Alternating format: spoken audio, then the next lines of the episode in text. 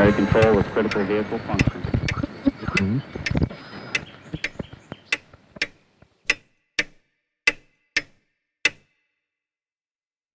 Herzlich willkommen zu Zukunft Denken, Episode 33.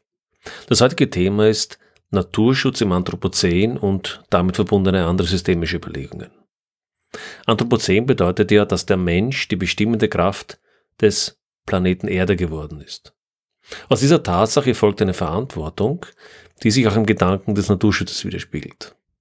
In dieser Folge führe ich also ein Gespräch mit einem Experten, mit Professor Frank Zachus.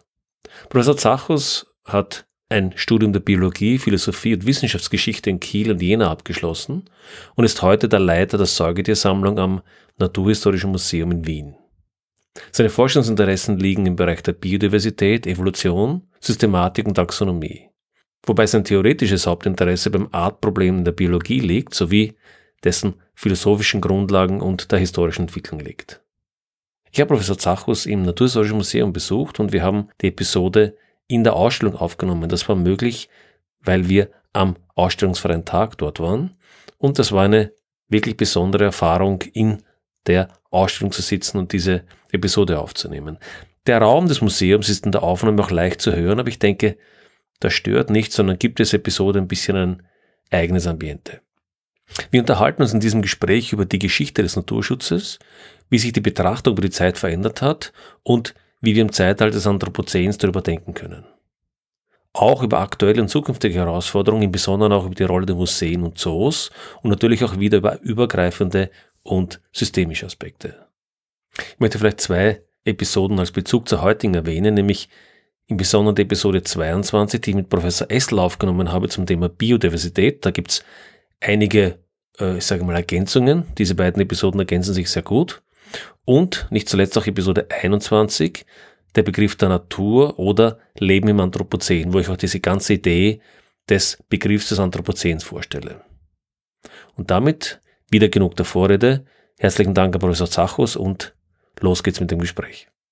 So, ich sitze in der Ausstellung des Naturhistorischen Museums in Wien. Herr Professor Zachos hat mich eingeladen. Herzlichen Dank für die Einladung. Sehr gerne. Wir sitzen dazwischen zwischen einem juvenilen Finnwal, einem Seeelefanten, Bullen und einem asiatischen Elefanten. Und der Grund, dass man heute keine Menschen hört, ist, dass wir heute am ausstellungsfreien Tag des Genau, genau. Wir haben am Dienstag geschlossen, nicht am Montag, wie es üblich ist, sondern damit immer eines der beiden großen Museen, KHM, NHM, offen ist, hat das KHM am Montag geschlossen und wir schließen die Türen für Besucher am Dienstag. Vielleicht können Sie mir ein paar Worte sagen, was Ihre persönliche Motivation war, in Richtung Naturschutz zu gehen, Biologie und letztendlich auch der Weg ins Museum? Also mit der Biologie, speziell der Zoologie, äh, hatte ich es sehr früh. Das ging eigentlich äh, im Alter von drei Jahren los. Da habe ich ein, ein Buch von einem Freund meiner Eltern geschenkt bekommen. Das war ein Was ist was Buch über Dinosaurier. Das war also zunächst einmal die Paläontologie. Ich wollte auch lange Zeit Paläontologe werden, habe das auch im Nebenfach an der Uni gemacht. Bin dann zur Zoologie übergegangen, weil man vor allen Dingen Vögel und andere Tiere eben im Alltag weit besser beobachten kann als ausgestorbene Dinosaurier. Und so war für mich eigentlich die Biologie immer schon eine, eine Herzensangelegenheit. Zunächst tatsächlich eine, eine wirkliche eine emotionale Interessensangelegenheit. Die intellektuellen äh, Facetten kamen später dann dazu. Ähm, ich habe dann also folgerichtig Biologie studiert, neben äh, Philosophie und, und, Wissenschaftsgeschichte und habe das dann auch immer gerne verbunden, die, die historischen und die philosophischen Aspekte der Biowissenschaften. Biologie und Physik werden ja gerne so als die philosophischen Naturwissenschaften äh, beschrieben und das trifft es eigentlich auch ganz gut. Ähm, also Warum? Die, die, Frage, also wenn Sie sich, wenn Sie sich äh, die, die Frage, was ist der Mensch mhm. bei Kant äh, vorstellen, dann beinhaltet das natürlich auch Fragen nach dem, nach dem Universum, also die, die Welt um uns herum, unsere Herkunft, äh, unsere Entstehung. Ähm, das sind Fragen, die im Wesentlichen, Grundlagenfragen, die im Wesentlichen von der Physik und der Biologie bearbeitet werden. Also Kosmogonie, Evolution und dergleichen, was die Welt im Innersten zusammenhält. Ähm, und da bietet sich natürlich dann die, die Kombination von Philosophie und Naturwissenschaft an.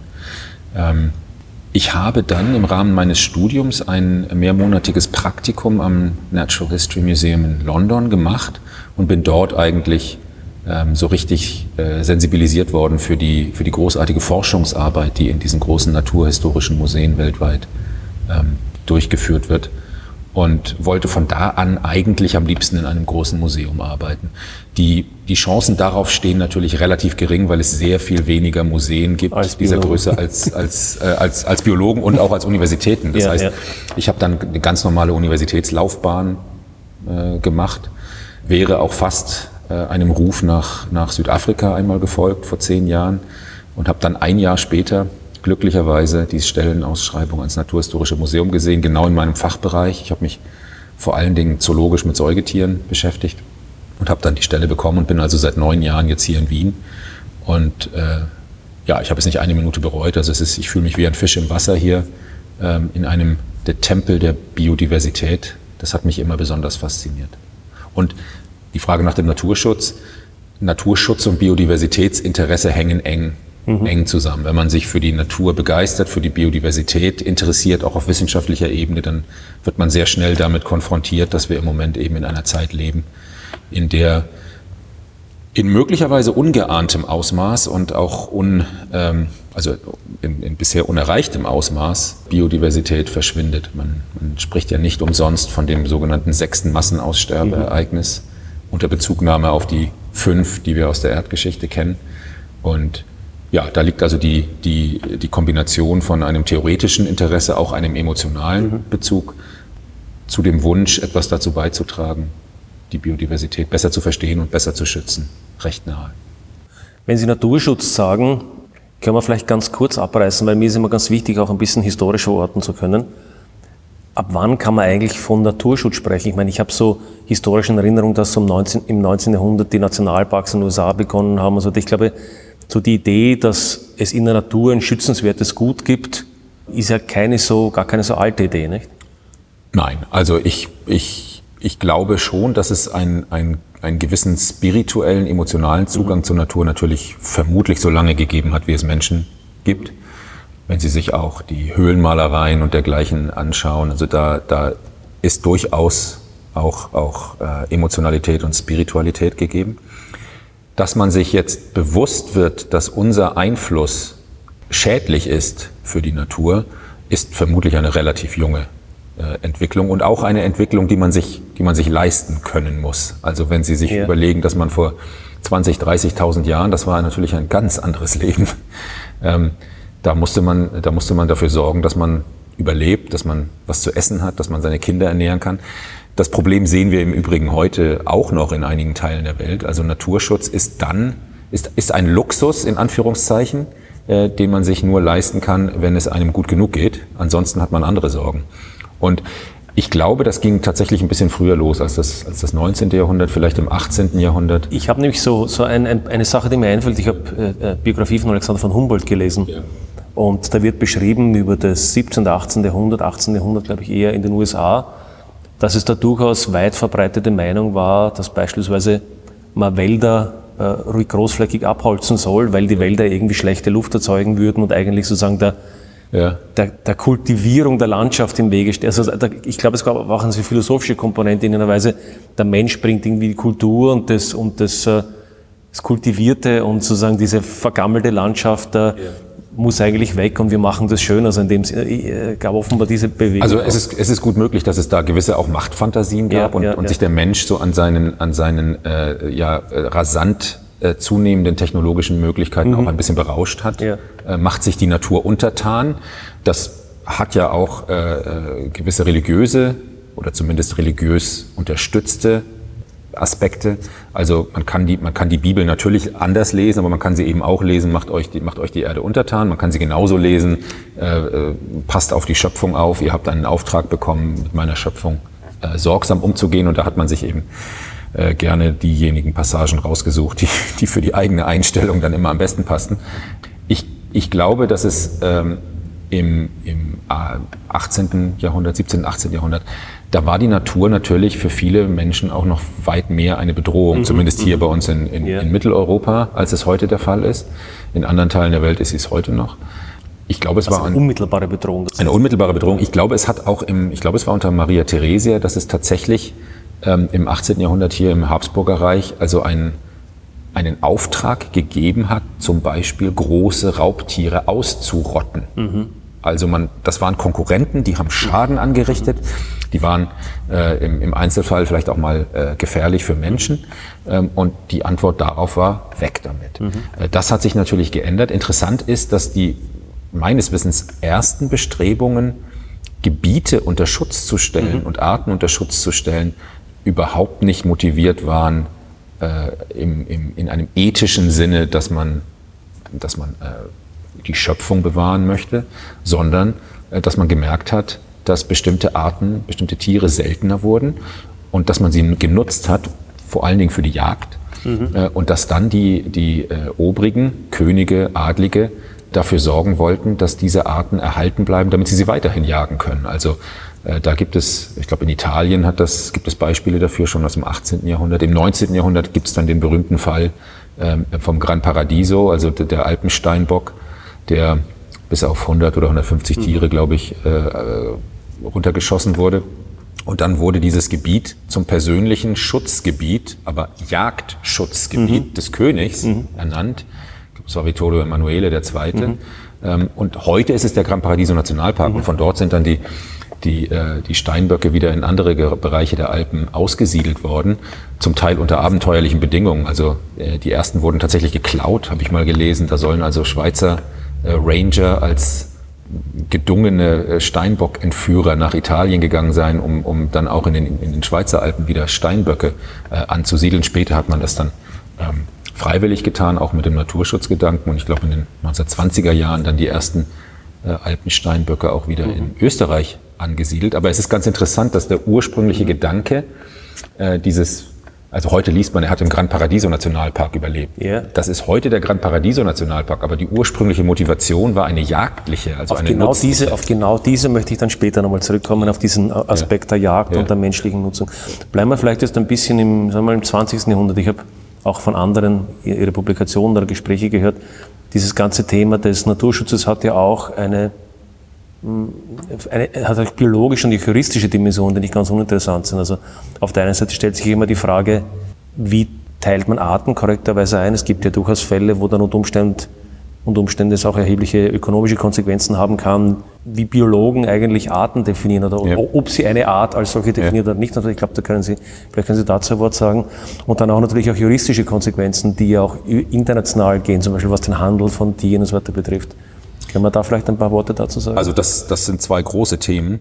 Ganz kurz vielleicht zu dem, zu dem taxonomischen Problem. Also die Taxonomie, die, die Erfassung äh, und Klassifikation von Lebewesen in Arten und, und, und höheren Gruppen ähm, ist eine der fundamentalen Disziplinen in der Biologie. Ich würde sagen, sie ist eine der, der wirklichen Fundamentaldisziplinen äh, im gleichen Rang wie etwa die Molekulargenetik. Ähm, sie hat allerdings ein paar Probleme, die die Molekulargenetik nicht hat. Und zwar, dass sie Geht zurück auf das 17. Jahrhundert oder? also vermutlich geht das, äh, also klassifiziert Ja. hat der Mensch vermutlich seit er Ja, lebt ja, Äh, und seit er existiert. Also wir sind, Aristoteles hat ja schon begonnen einzuteilen und so weiter. und die Höhlenmenschen, Ja, also die, die, die ganz sicher auch die schon haben sich, haben sich äh, essbare Pflanzen, nicht essbare Pflanzen, gefährlich, nicht gefährlich, nutzbar, nicht nutzbar. Also ähm, es gibt auch, es gibt auch Leute, die, die glauben, und ich halte das für keinen schlechten Gedanken, dass wir tatsächlich die Art und Weise, wie wir Natur wahrnehmen, wie wir uns in, im, im Raum und in der Zeit bewegen, dass das ganz, ganz wesentlich auf Klassifikationen hinausläuft. Also unser, unser äh, intellektueller Apparat, unser Erkenntnisapparat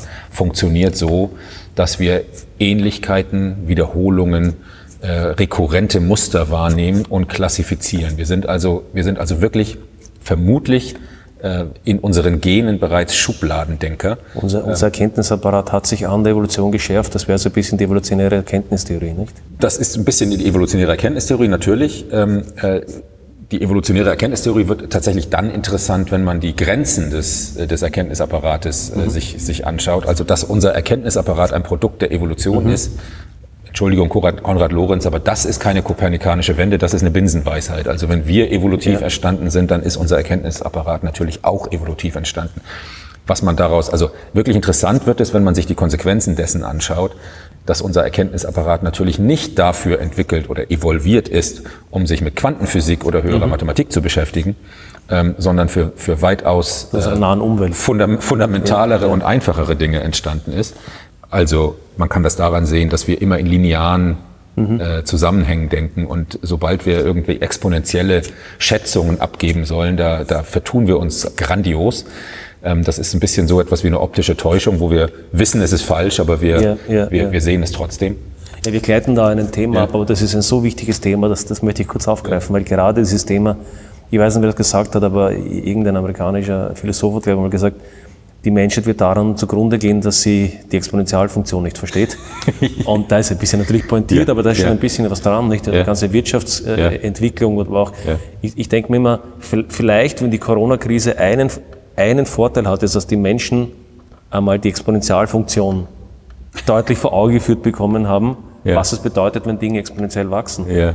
Also ich kann, wir können das, wir linearisieren alles mit unseren Sinnen und wir sind nicht in der Lage, eigentlich diese Art von Entwicklung Ja. intuitiv zu begreifen. Nicht? Ich, ich kann mich erinnern an eine, an eine äh, Mathematikvorlesung, die begonnen wurde zur Auflockerung vom Dozenten, immer mit einer Größenordnungsschätzungsaufgabe, wie er das genannt hat. Und er hat gesagt, äh, nehmen Sie ein Blatt Papier, beliebig groß, falten Sie es 50 Mal.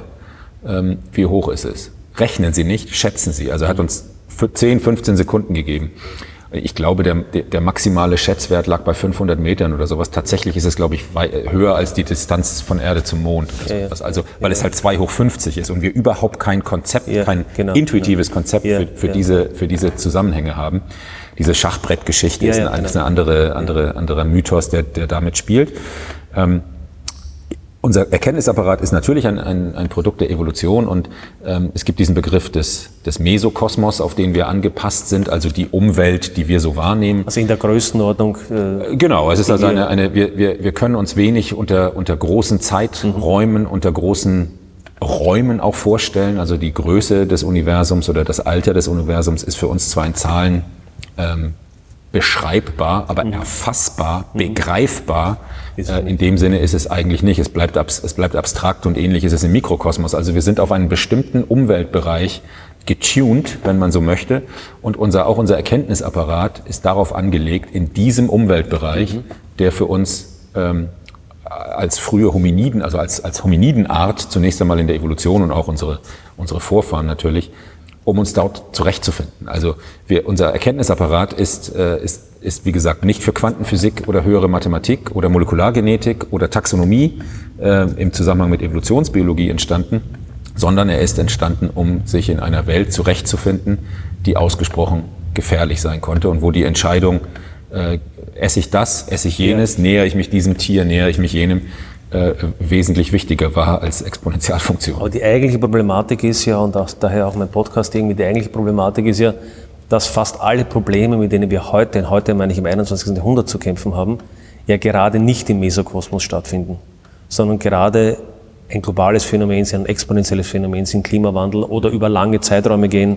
Artensterben ist ja auch nichts, was jetzt von heute auf morgen passiert, was ich intuitiv wahrnehme, wenn ich in den Garten schaue. Natürlich beobachte ich vielleicht gewisse Dinge, aber die wirkliche Dimension kann ich in der Form nicht wahrnehmen. Und dann ist eben die Frage, wie, gehen wir als, wie können wir als Gesellschaft mit solchen Themen umgehen? Wir werden dann vielleicht auch wiederum auf das Museum später zurückkommen, Ja. wo, glaube ich, da auch eine Rolle zu sehen ist. Also- bleiben wir vielleicht noch kurz bei den, bei Ja. den, bei den Arten auch. Ja. Also ich hatte, ich hatte die, die, die Taxonomie erwähnt als, als, als Beschreibung und Quantifizierung von Biodiversität und damit als eine Fundamentaldisziplin der, der Biowissenschaften.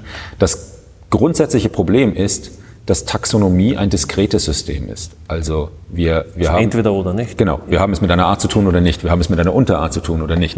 Ähm, Evolution aber ein kontinuierlicher Prozess. Ja. Ähm, Sie stülpen also ein, ein diskretes System äh, auf einen kontinuierlichen Prozess, da wird es Reibung geben.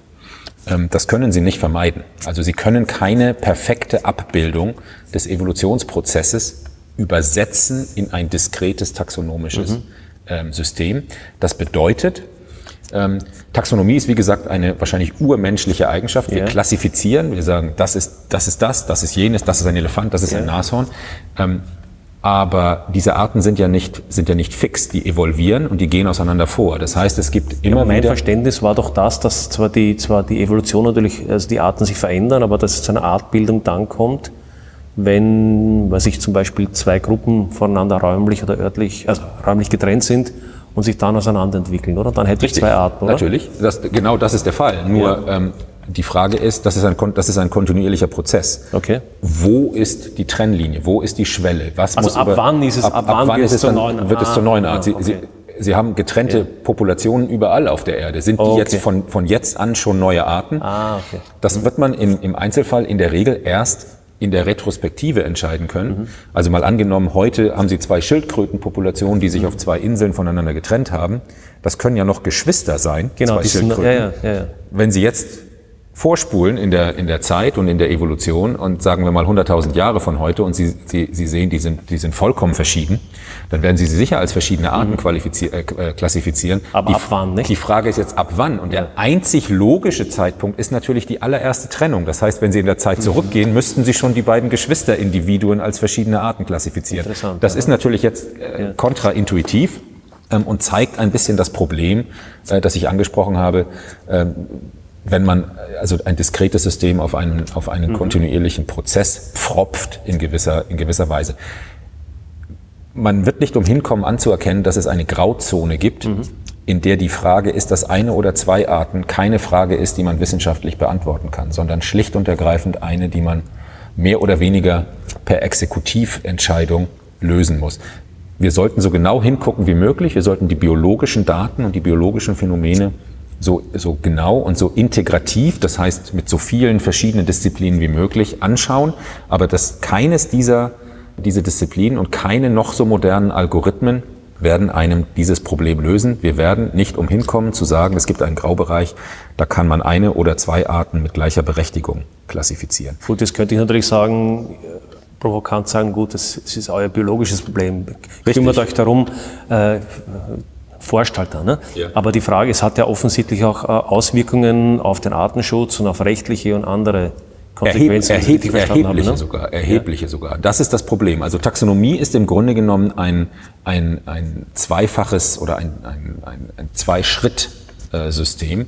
Zunächst einmal die, die Beschreibung, die Quantifizierung von Biodiversität in Raum und Zeit und dann das Übersetzen dieser biologischen Daten, die streng wissenschaftlich sind, in ein in, ein, in eine Klassifikation nach Namen. Und in diesem Graubereich, darüber und darunter nicht, aber in diesem Graubereich ist Taxonomie ähm, nicht präzise. Ähm, es ist ein bisschen, es ist ein bisschen wie, wie, wie in der Quantenphysik und es wurde auch tatsächlich damit verglichen mit, dem, mit der, mit der Unschärfe-Relation. Nicht? Also je, je äh, präziser Sie eine, äh, eine Trennung durchführen wollen mit bestimmten Ja. Artkonzepten, mit bestimmten Kriterien, desto banaler werden sie. Äh, Je biologisch relevanter es wird, desto schwieriger wird es sie anzuwenden. Also da, da werden sie so einen, einen Trade-off finden müssen. Und das Problem werden sie im, im, Endeffekt, im Endeffekt nicht, nicht äh, letztendlich lösen können. Also diese, diese zwei Schritte in der Taxonomie, ähm, die muss man gut auseinanderhalten, weil die Taxonomie gerne auch mal angegriffen wird von Nicht-Taxonomen als, äh, als unwissenschaftlich. Ähm, und das stimmt eben nicht für den Kernbereich der Taxonomie. Äh, in dem, in dem Graubereich äh, gibt es allerdings Fälle, wo die Übersetzung in Namen in der Tat ein Stück weit Willkür ist. Das lässt sich aber nicht ändern. Das ist, äh, Sie werden einem Physiker nicht vorwerfen, dass er nicht gleichzeitig Impuls und Ort eines Teilchens bestimmen kann. Genauso wenig können Sie einem Biologen oder einem Taxonomen vorwerfen, ähm, dass er in diesem Graubereich nicht eindeutig sagen kann, ob wir ein oder zwei Arten haben. Das ist einfach so, damit werden wir leben müssen.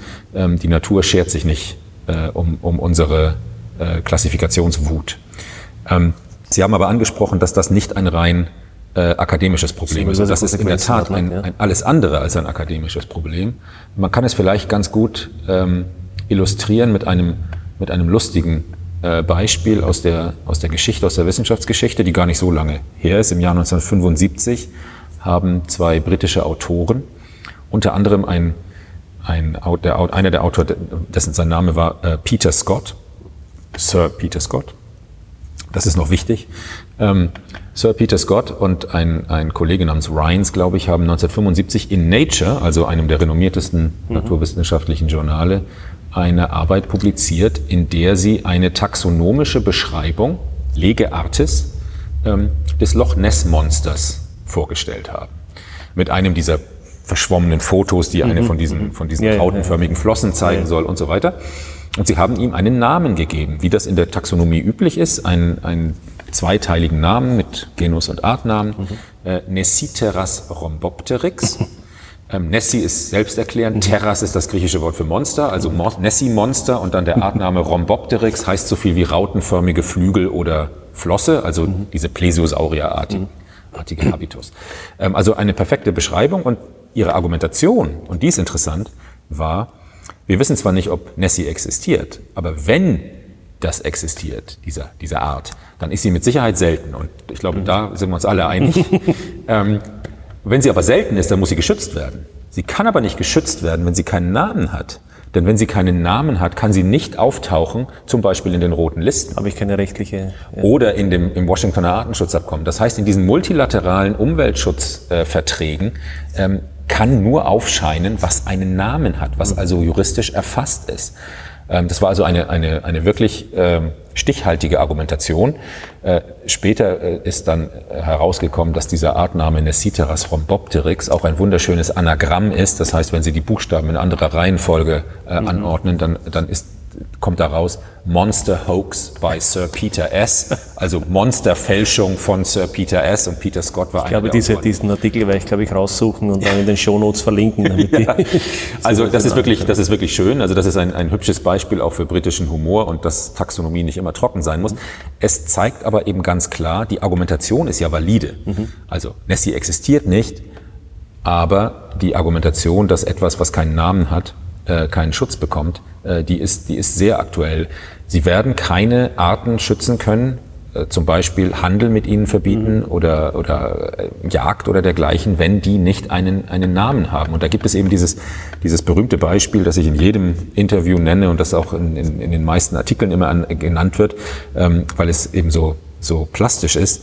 Äh, das ist dieser, dieser kleine Mückenfänger, das ist ein, ein Singvogel, der California Gnatcatcher. Mhm der an, an der Küste Kaliforniens lebt. Und dort ist eben eine, eine isolierte Population, die von einigen Taxonomen als Unterart und von anderen nicht als eigene Unterart klassifiziert wird. Und für Unterarten gilt auf etwas äh, niedrigerem Niveau, ähnliches wie für Arten, eigene Unterarten haben Schutzstatus, äh, in dem Fall nach dem US Endangered Species Act.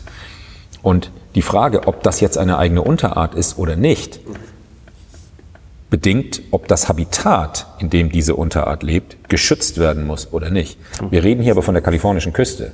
Das heißt, wir haben es hier mit einem Multimilliarden Immobiliengebiet zu tun.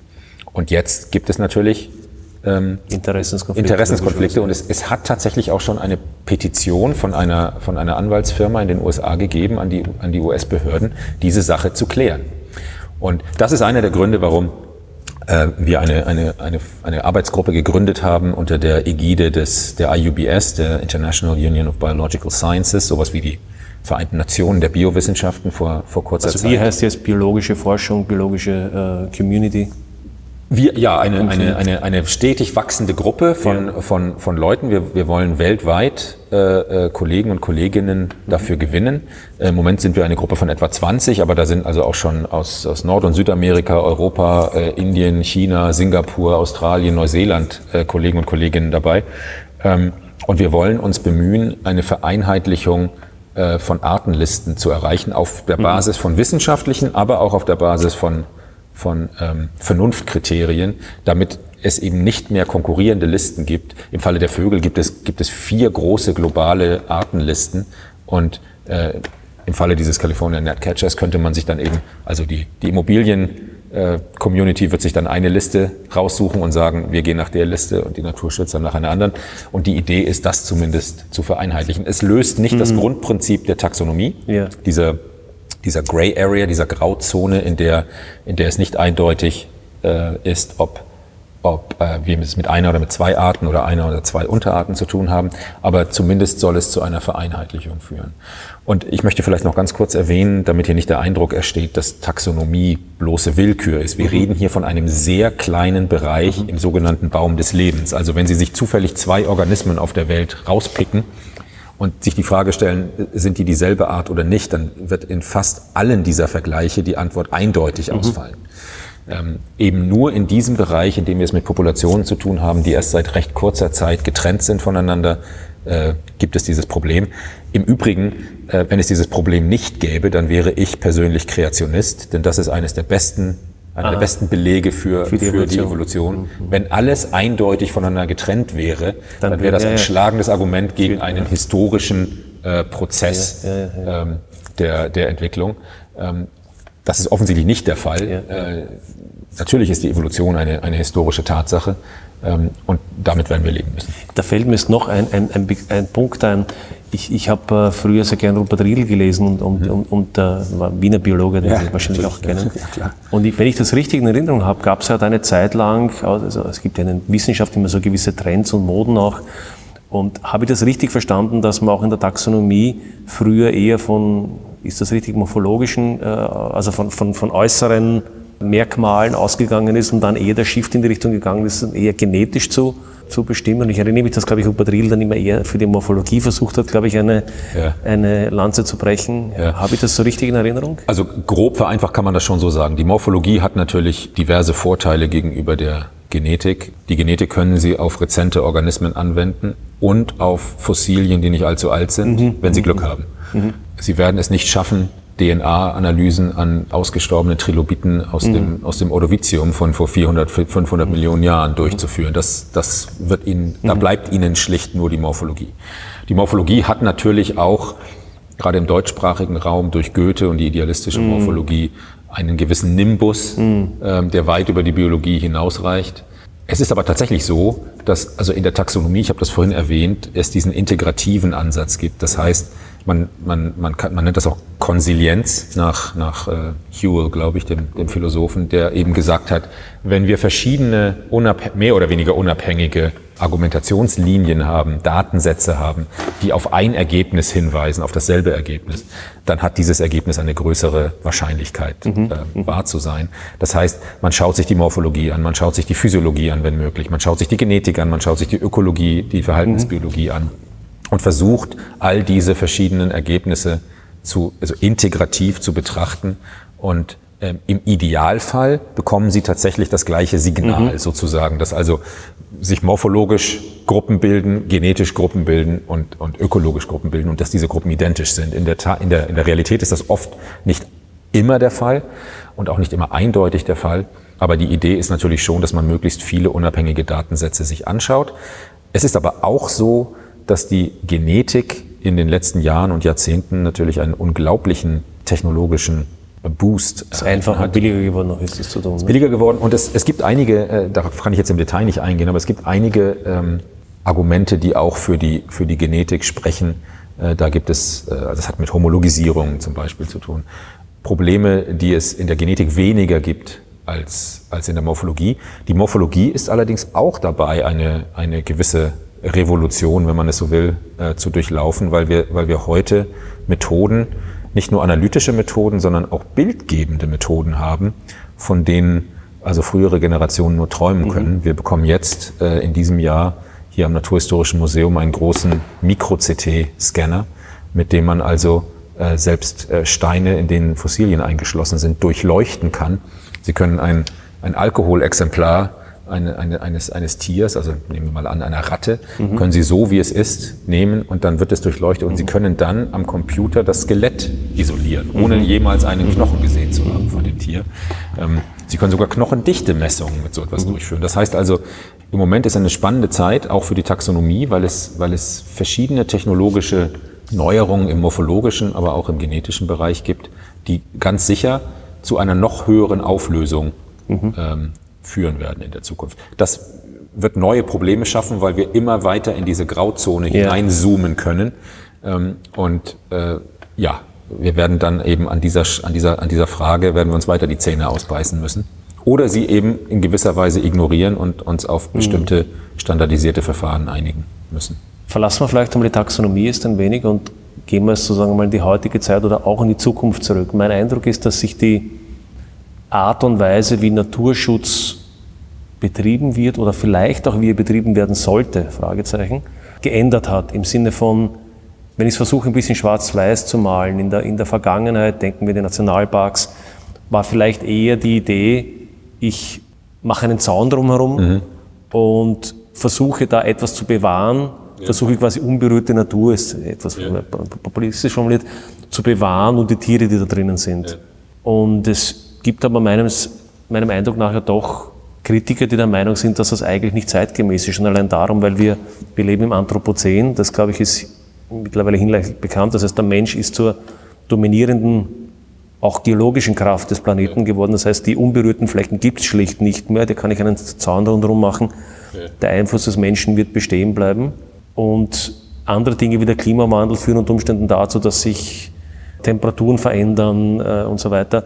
Was auch wiederum diese, diesen fixen diese fixe Idee des, ich zäune etwas ein, ich, ich beschütze es, nicht mehr ganz zeitgemäß erscheinen lässt. Sehen Sie da einen Wandel in, in der Art und Weise, wie wir mit Naturschutz umgehen, auch politisch, gesellschaftlich? Also das sind, das sind verschiedene, verschiedene Themen, die man vielleicht ein bisschen auseinander dividieren muss. Zunächst einmal hat es ganz sicher eine, eine veränderte Wahrnehmung auch innerhalb der Wissenschaft gegeben, äh, was man unter, was man schützen möchte. Mhm.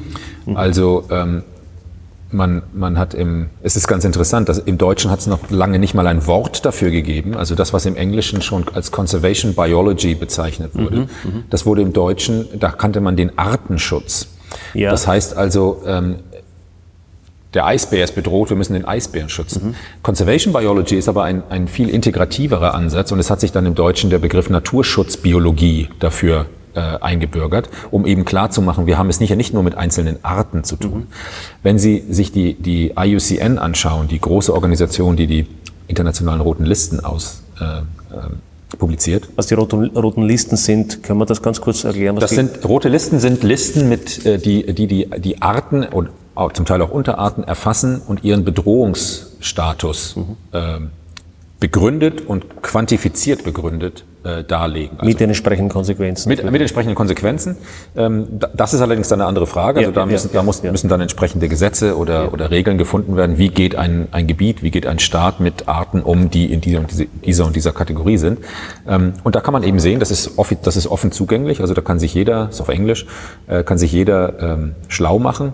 Äh, IUCN Red List .org oder so. Und da können Sie sich nach jede mögliche Art, die Ihnen einfällt, können Sie eingeben und dann werden Sie sehen, ob sich jemand dieser Art schon angeschaut hat. Wenn Sie sich für äh, Nematoden, also Fadenwürmer oder äh, kleinere Insektengruppen interessieren, werden Sie enttäuscht sein, weil mhm. für, für die allermeisten Arten von den knapp zwei Millionen oder 1,5 bis zwei Millionen beschriebenen Arten haben wir diese Daten nicht. Aber bei Pflanzen und bei Wirbeltieren vor allen Dingen sind eben sehr, sehr viele Arten äh, abgedeckt. Und da können Sie anschauen, ist nicht bedroht, ist bedroht, ist stark bedroht und dann eben auch die Gründe. Ähm, diese IUCN, die definiert Biodiversität auf drei verschiedenen Ebenen. Mhm. Da geht es also nicht nur um Arten, sondern es gibt, das eine ist die Ökosystemdiversität. Wie sind, wie viele Ökosysteme, wie, unterschied, wie viele unterschiedliche Ökosysteme haben wir? Das zweite ist dann die, die Artendiversität. Also, wie viele Arten, wie viele verschiedene Entitäten sozusagen in der Natur vorkommen. Und das dritte ist dann die genetische Diversität innerhalb von Arten. Und alle diese okay. drei Ebenen sind schützenswert. Das heißt, der Umstand, dass, dass jetzt also die 100 oder 150 Alpensteinböcke im Gran Paradiso äh, Jagdgebiet des Königs überlebt haben, hat natürlich dazu geführt, dass die Art überlebt hat aber ein Großteil der genetischen Diversität dieser Art ist verloren. Das ist der ganz interessante ähm, Punkt, auf den möchte ich noch gerne eingehen. warum ist das überhaupt von Relevanz? Ich kann sagen, es ist egal, so äh, hat halt überlebt, nicht? Ja, aber also wenn Sie sich die, wenn Sie sich Steinböcke heute anschauen in den Alpen genetisch, und das wurde ja getan, dann werden Sie sehen, dass die alle sehr ähnlich sind mhm. genetisch, weil sie eben auf diesen kleinen Stock zurückgehen. Mhm. Ähm, es ist mittlerweile hinlänglich bekannt, da hat es auch längere Diskussionen innerhalb der wissenschaftlichen Gemeinschaft gegeben, dass also genetische Vielfalt ein, ein, ganz, wesentlicher, ein ganz wesentlicher Beitrag äh, zum Überleben einer Population, einer Art darstellt. Ähm, wenn Sie kleine Populationen haben, verlieren Sie genetische Diversität durch, vor allen Dingen durch Prozesse, die man, also Inzucht, darunter kann sich jeder was vorstellen. Es gibt ein, ein weiteres, einen weiteren wichtigen evolutionsbiologischen Prozess, den man genetische Drift nennt. Das sind einfach Zufallseffekte. Ähm, und es ist bekannt, dass also durch Inzucht zum Beispiel oder eben auch genetische Drift und damit verbundenen Verlust genetischer Vielfalt ähm, kurzfristig tatsächlich ähm, Schäden auftreten können, die man als Inzuchtdepression bezeichnet. Wir kennen es unter anderem aus dem Inzest-Tabu, mhm. das ja meines Wissens weltweit in allen Kulturen in irgendeiner Form vorhanden ist. Und sogar rechtlich typischerweise äh, hinterlegt ist, nicht? Rechtlich hinterlegt, aber selbst ja, also auch, Kultur, in, in, auch in rechtlicher oder vorrechtlicher ja, Zeit ja, ja. Äh, ist es, ist es ein, ein, ein gesellschaftliches Tabu, ein, man könnte fast sagen ein verhaltensbiologisches Tabu. Ja, es ist ja. wahrscheinlich äh, tatsächlich basaler als gesellschaftliches Tabu. Ähm, und das hat eben damit zu tun, dass, dass, dass Inzucht zu Erbkrankheiten, zu einer vermehrten Ausprägung von Erbkrankheiten führen kann. Äh, längerfristig äh, ist, ist auch bekannt, dass eben der Verlust genetischer Diversität gleichbedeutend ist mit dem Verlust von Anpassungsfähigkeit. Also, also Adaptabilität, das heißt also die Möglichkeit als, als Population auf Veränderungen ähm, zu reagieren, das, das er, erhöht das Aussterberisiko.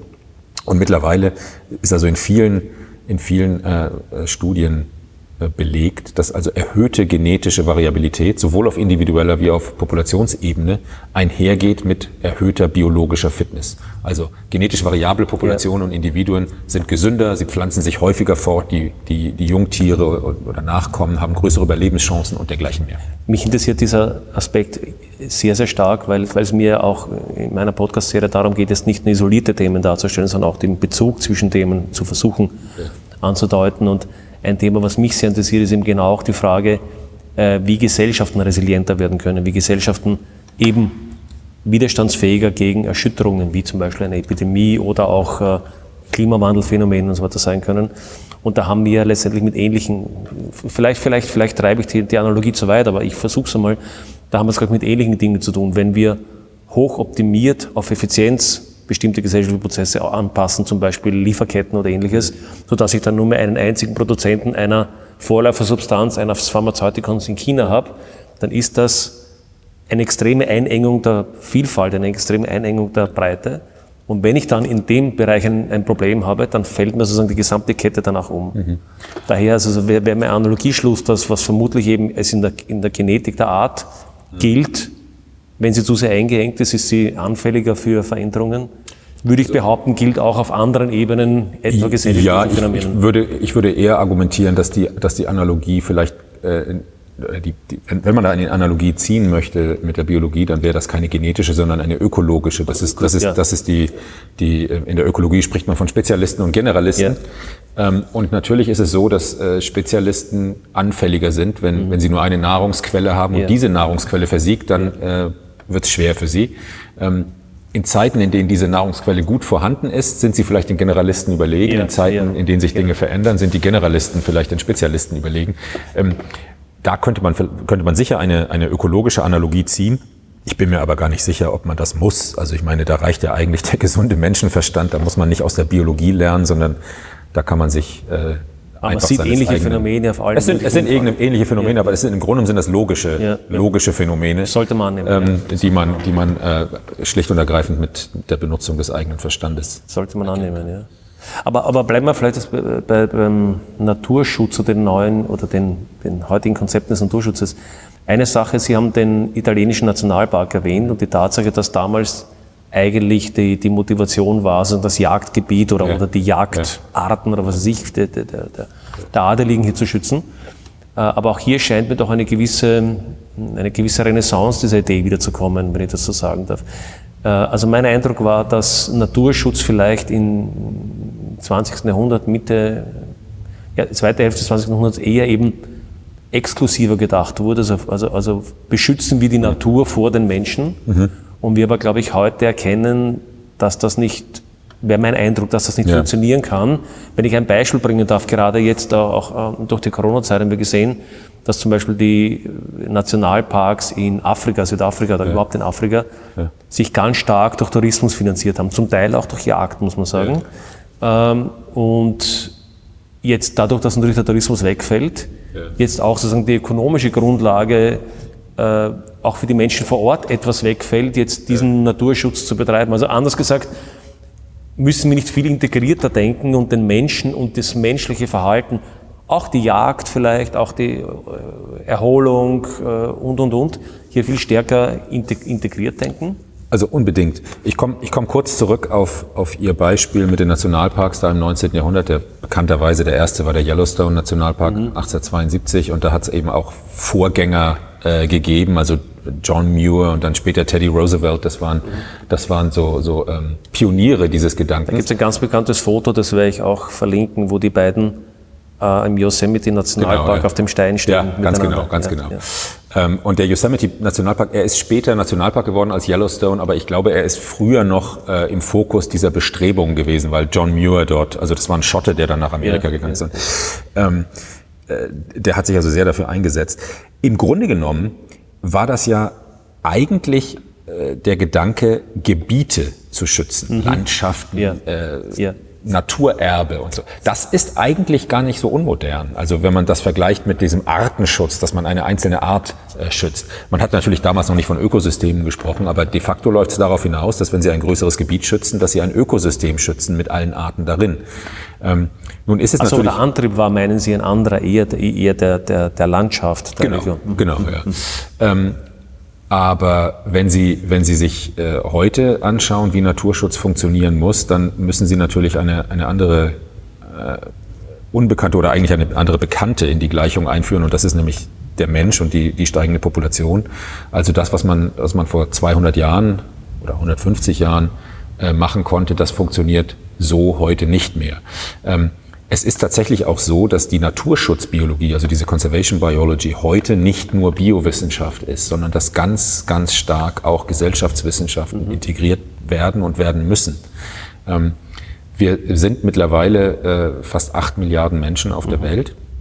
Die Zahl an sich ist, ist gar nicht das Problem, aber die Art und Weise, wie wir leben ähm, und wo wir leben. Ähm, es gibt zwei Dinge, die man hier, und die beide wichtig sind zu erwähnen. Das erste ist, der wesentliche Treiber des Biodiversitätsverlustes und der, der Umweltverschmutzung und der, des, des Klimawandels, der wesentliche Treiber sind ähm, reiche Länder. Also das ist unser Lebensstandard, den wir, den wir aufgebaut haben auf der Ausbeutung anderer Länder, unserer eigenen Länder. Genau, ich würde sagen, unser Lebensstandard, der auch in die anderen Länder überschwappt, nicht? Der, der schwappt mittlerweile, er schwappt natürlich mittlerweile über, aber wir, wir haben ihn aufgebaut auf Pump und es haben andere Menschen in anderen Ländern und äh, andere, andere Landschaften, andere Gegenden, andere Ökosysteme bezahlen das. das meinte ich damit, ja, also dass wir Genau. die Produktion und, und, so weiter. ähm, ja. Das ist also das eine. Weil häufig gesagt wird, man muss in die, in die, in die Tropen gucken und da die Leute, die Leute dort, äh, die holzen, holzen den Wald ab und deswegen stirbt der Tiger aus. Das stimmt natürlich bis zu einem bestimmten äh, Grund, bis zu einem bestimmten Punkt. Aber die Frage ist, warum tun sie das Warum, nicht? ja, Zum Beispiel für Palmöl, das dann wir brauchen, für Biodiesel und so weiter. Also letzten Endes ist es die globale Mittelschicht, die äh, der entscheidende Treiber für den Klimawandel, für das Artensterben, für die Biodiversitätskrise ist.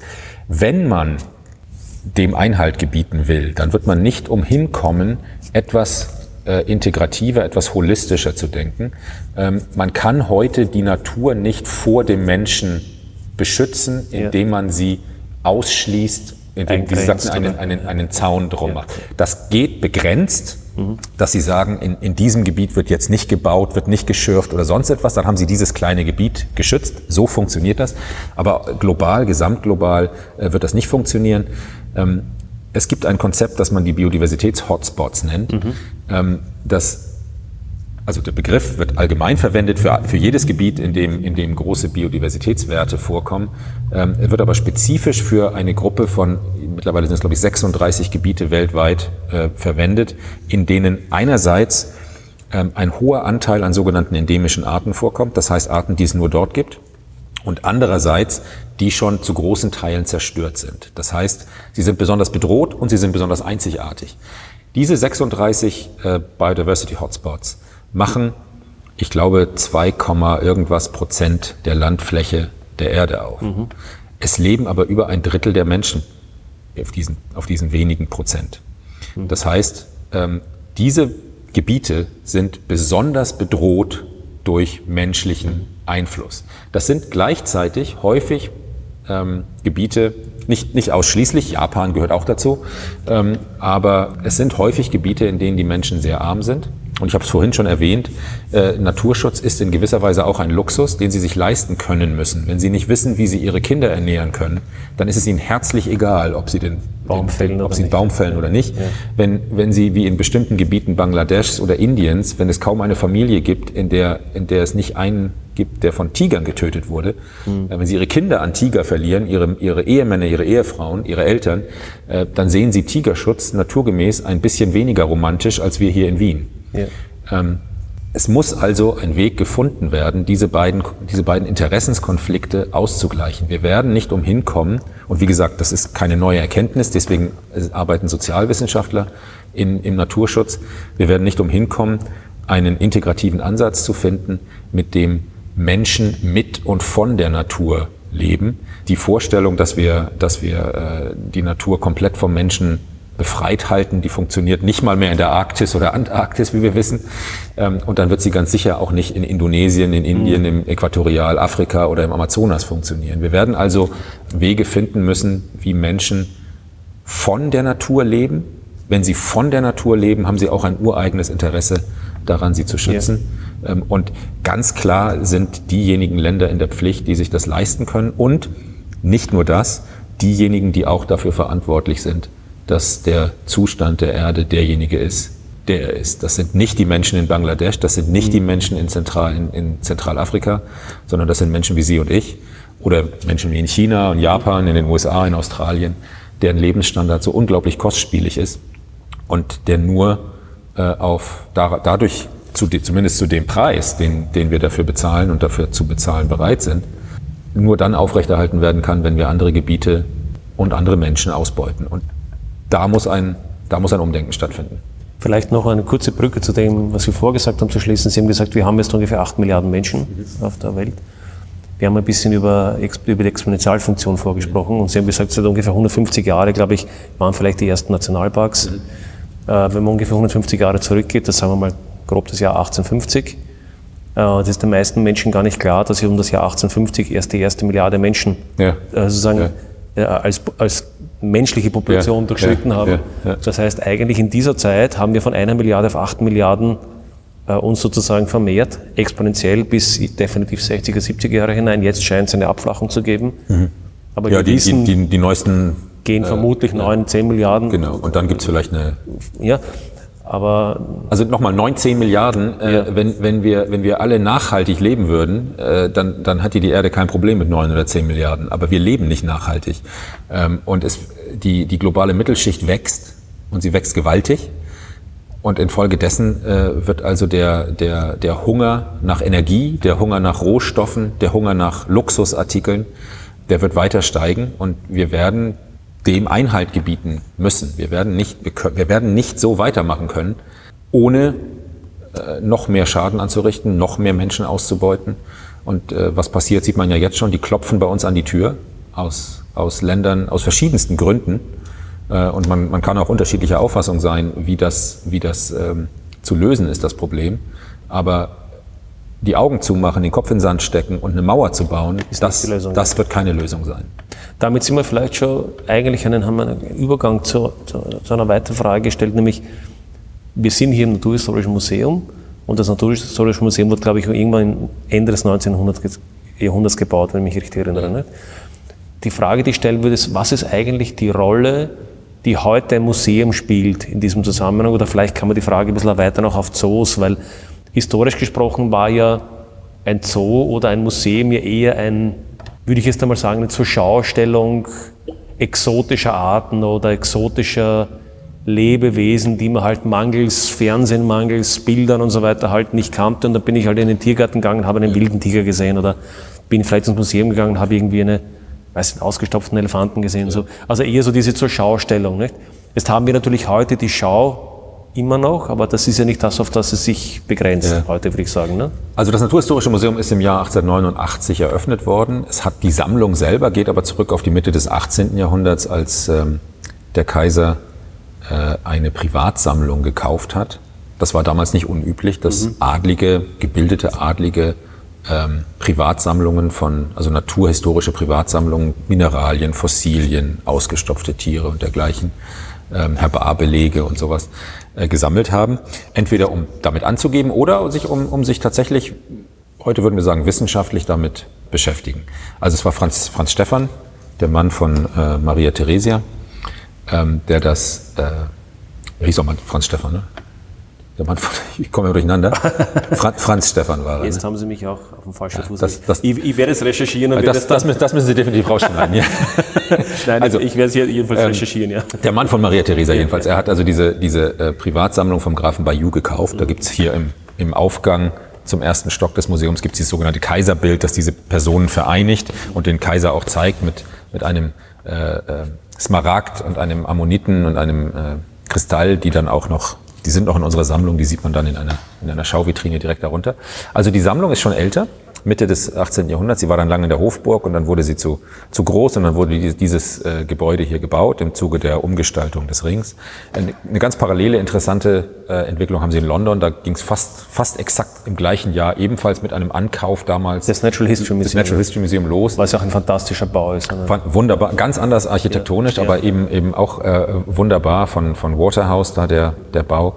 Ähm, und da ging es auch Mitte des 18. Jahrhunderts los mit dem Ankauf Mhm. einer einer großen Sammlung, die dann im britischen Museum untergekommen ist und dann wurde auch Ende des 19. Jahrhunderts dieser Neubau da in South Kensington zur Verfügung gestellt oder neu gebaut, um die riesige Sammlung dort zu beherbergen. Also da sehen Sie gewisse Parallelen. Diese, die großen Naturkundemuseen, das äh, ist vielen Besuchern der Schausammlung nicht so bekannt, äh, sind große Forschungseinrichtungen. Also Heute oder waren Sie das damals? Sie waren es eigentlich schon immer ähm, und sie sind sie sind es heute umso mehr. Also ein, ein kleines Beispiel kann ich Ihnen geben. Wir sitzen hier in der in der Säugetier-Schausammlung. Ich bin der Leiter der Säugetiersammlung hier im Haus. Wir haben ungefähr 500 Säugetiere ausgestellt hier. also in Form von Skeletten oder Form von Skeletten ausgestopft oder, oder Dermoplastiken Dermoplastiken. oder alten Stopfpräparaten und dergleichen mehr. Ähm, gut 500 äh, hier bei uns in der Schausammlung. Einige davon sehr groß natürlich. Ähm, die Säugetiersammlung alleine hat aber über 100.000 Exemplare hinter den Kulissen. Also es ist ist weniger es als ein Prozent Es ist weniger als ein halbes Prozent, das wir hier, das wir hier ausstellen. Und in anderen Bereichen des Museums ist es ähnlich. Unsere Sammlung ist mit über 30 Millionen Exemplaren eine der größten der Welt. Ähm, Und mit, diesen, mit dieser Sammlung, das ist ein ungeheurer Fundus an, an Biodiversitätsbelegen Könnte durch sagen, Raum ist das, und ist das Zeit. nicht egal, das, ist das, das alte Zeug, ne? Aber Nein, es ist, überhaupt, es ist überhaupt Ja. nicht, es ist überhaupt nicht egal. Sie können auf diese Art und Weise können Sie, die, die Belege reichen bis über 200 Mhm. Jahre zurück. Sie können tatsächlich äh, zum Beispiel Veränderungen Eine gewisse Zeitreise. Eine Sie können eine Zeitreise machen. Also es ist ein, ein, ein raumzeitliches Archiv von Biodiversität und das können Sie nutzen. Ähm, Wir haben in einer, in einer Arbeit, die letztes Jahr publiziert wurde, haben wir also schön zeigen können, wie die jetzt im Aussterben begriffene Blauracke in Österreich in den letzten Jahrzehnten und Jahrhunderten also dramatisch an genetischer Diversität verloren hat. Das ist ein Vogel.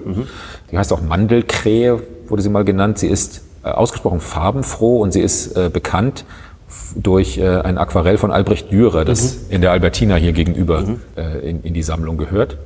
Und dieser Vogel ist eben, er ist de facto jetzt mehr oder weniger funktionell ausgestorben. Es fliegen noch ein paar Vögel durch, die, durch die Steiermark im slowenischen Grenzgebiet, aber es gibt kaum noch Bruten. Ich glaube, letztes Jahr eine, vorletztes Jahr gar keine.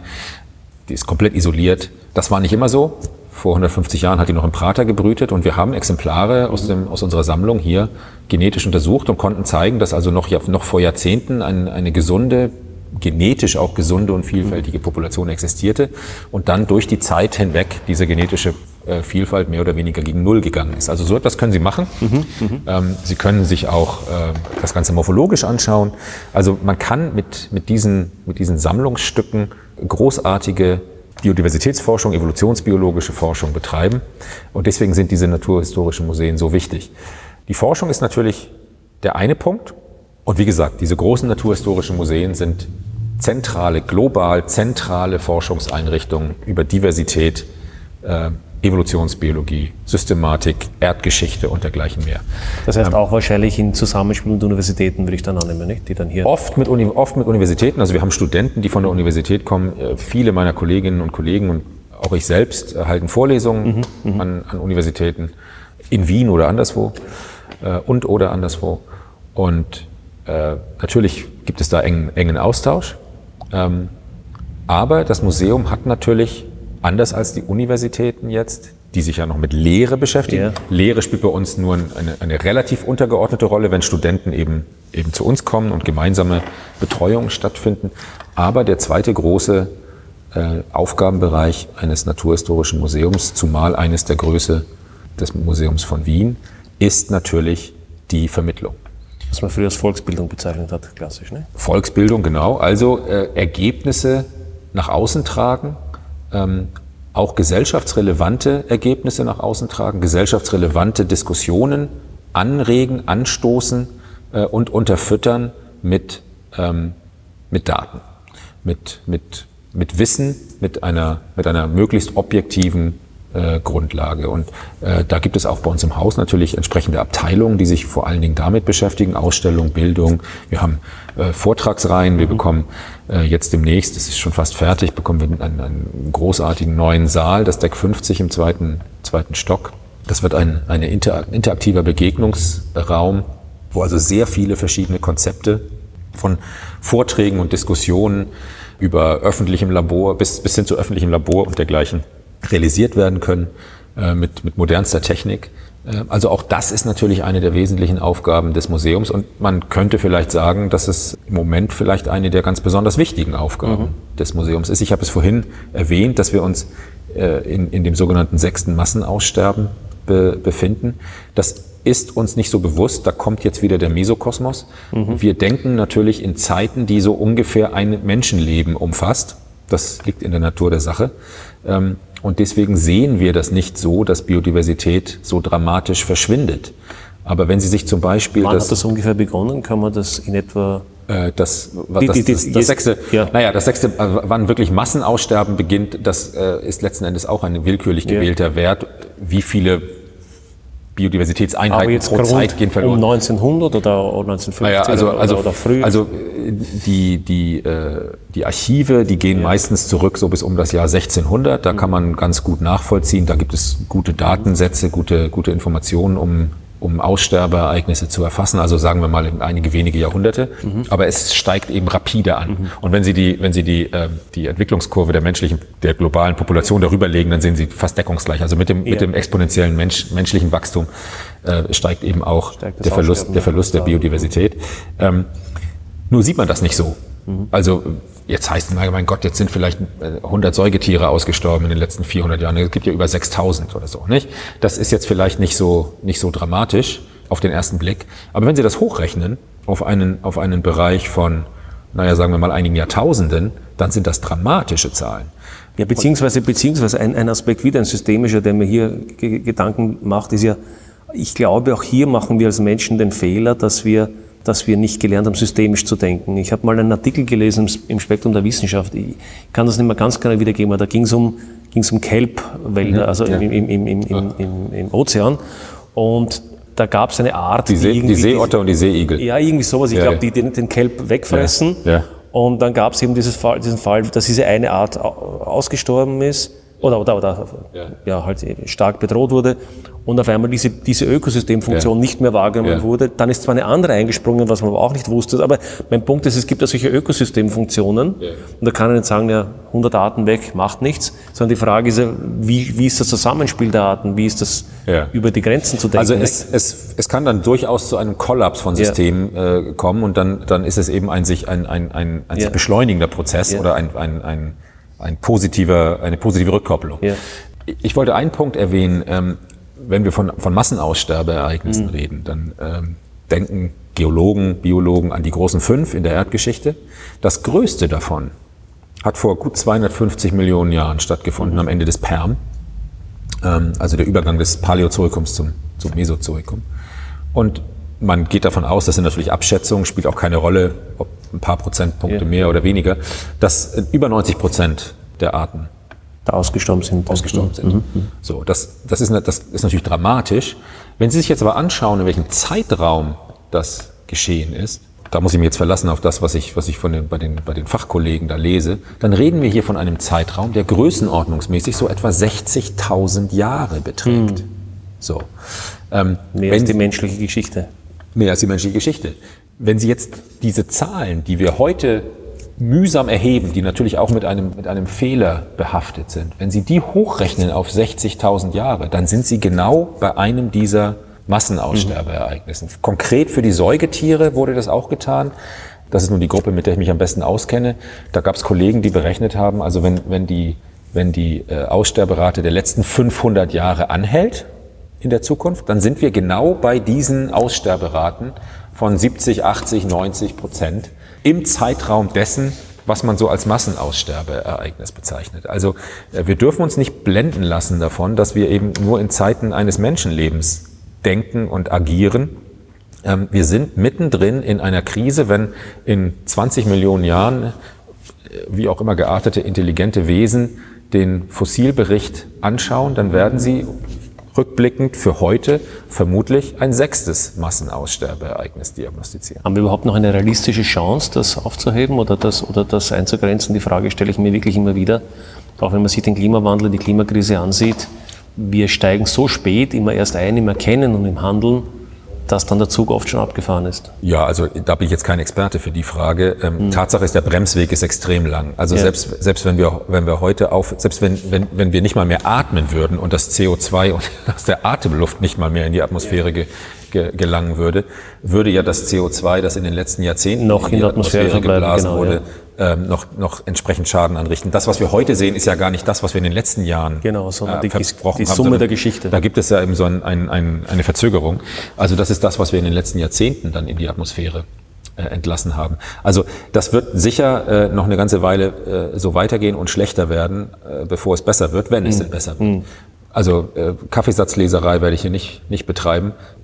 Es muss sich Dramatisches mhm. ändern und, und zwar in, in weit größeren Schritten als es bisher der Fall ist. Vielleicht zum Abschluss eine nicht ganz ernst gemeinte Frage, aber es gibt ja durchaus immer wieder die Spekulationen, jetzt ausgestorbene Arten mit Hilfe von Gentechnik und so wie die Extinction, äh, genau, wieder, nennt, ja? wieder herzustellen. Würden Sie den Dodo wieder ins Leben rufen, wenn Sie die äh, technische Möglichkeit hätten, oder würden Sie sagen, ah, das, davon lassen wir besser die Finger? Ja, also ich meine, das ist, das ist jetzt meine persönliche Meinung, aber ähm, es ist natürlich wie Naturschutz allgemein, man kann sich immer die Frage, warum überhaupt das, warum soll man irgendwas schützen oder so das. Ähm, da kann man sich natürlich jetzt auch fragen, soll man es machen, nur weil man es kann? Mhm. Ich habe wenig Zweifel daran, dass wenn es tatsächlich möglich ist, dass es auch getan wird. Mhm. Aber das ist eine andere, das ist eine andere Frage. Allerdings denke ich da eher an ökonomisch verwertbare Arten wie Mammuts oder dergleichen. Die wird man sich sicher nicht entgehen oder lassen. Vielleicht, oder vielleicht Dinosaurier, die. Ja, gut, Dinosaurier. Das ist ein, wird das, schwierig werden, ne? Das ist ein bisschen, das ist noch ein bisschen was anderes. Ja. Da wird man, da wird man mit, mit, äh, mit anderen Methoden äh, arbeiten müssen. Jurassic Park hat das ja ganz hübsch mit den, ja. mit den Mücken. Funktioniert leider nicht, aber war eine schöne Idee. Ähm, also, ich glaube, man, mein persönlicher Zugang wäre, dass man, dass man durchaus unterscheiden sollte zwischen Arten, die wir wirklich ausgerottet haben. Also Dodo wäre da sicherlich ein, ein, ein, ein Beispiel oder der, der Beutelwolf auf Tasmanien mhm. und, und, und früher auch auf dem australischen Festland. Und Arten, die vermutlich aus ökologischen Gründen ausgestorben sind. Das auseinanderzuhalten ist nicht so ganz einfach. Ich habe gerade das Mammut erwähnt. Gerade bei dem Mammut scheiden sich, scheiden sich so ein bisschen die Geister und häufig sind es gerade bei dieser sogenannten Megafauna, die am Ende des Pleistozäns ausgestorben ist, sind es verschiedene Faktoren und einer davon mag auch der Mensch gewesen sein und in mhm. einigen Fällen ist es sicher der Mensch gewesen.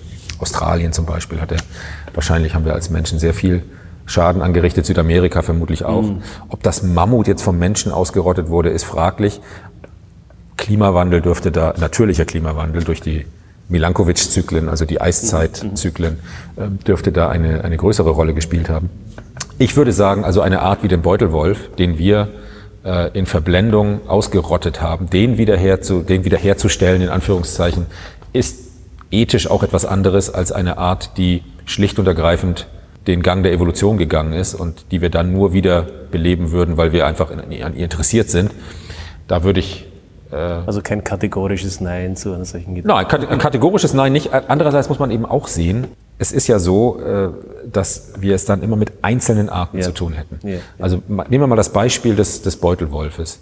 Mal angenommen, Sie wollen das wirklich machen. Sie wollen diesen Fehler sozusagen wieder gut machen. Es ist ein unglaublicher Aufwand, ein unglaublicher logistischer, ein unglaublicher finanzieller Aufwand, den sie betreiben müssen. Es ist ja nicht damit getan, da irgendwie ein Adam- und Eva-Pärchen hm. ähm, zu schaffen, die sich dann äh, munter fortpflanzen. Da haben sie ja wieder die Inzuchtproblematik ja, ja, und dergleichen ja, mehr. Sie müssen also eine lebensfähige Population gründen.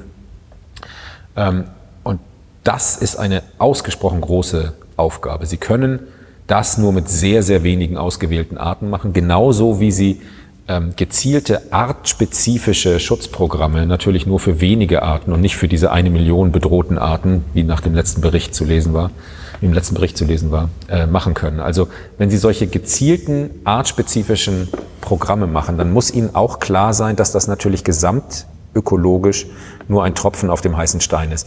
Ja. Es ging durch die Presse vor einiger Zeit, das nördliche Breitmaulnashorn ist jetzt de facto ausgestorben. Da gibt es noch zwei nicht reproduzierende Weibchen. Es mhm. gibt aber eingefrorenes Sperma, eingefrorene mhm. Eizellen. Die sollen jetzt südlichen äh, Nashörnern eingepflanzt werden und so soll wieder eine kleine Population aufgebaut werden. Das ist schön, das ist toll, aber es ist eine Art oder eine Unterart. Im großen Ganzen. Im großen Ganzen. Ja.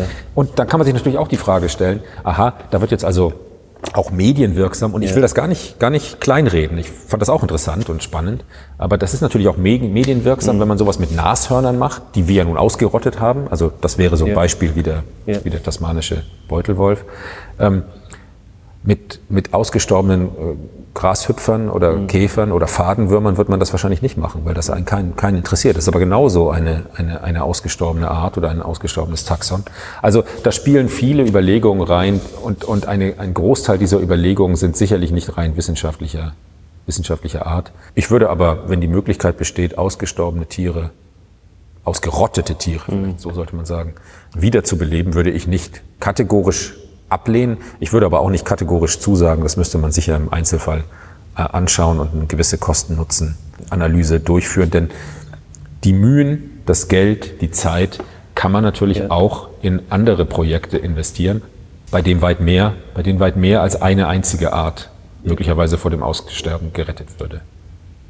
Professor Zachus, vielen Dank fürs Gespräch. Vielen Dank, hat mir große Freude gemacht.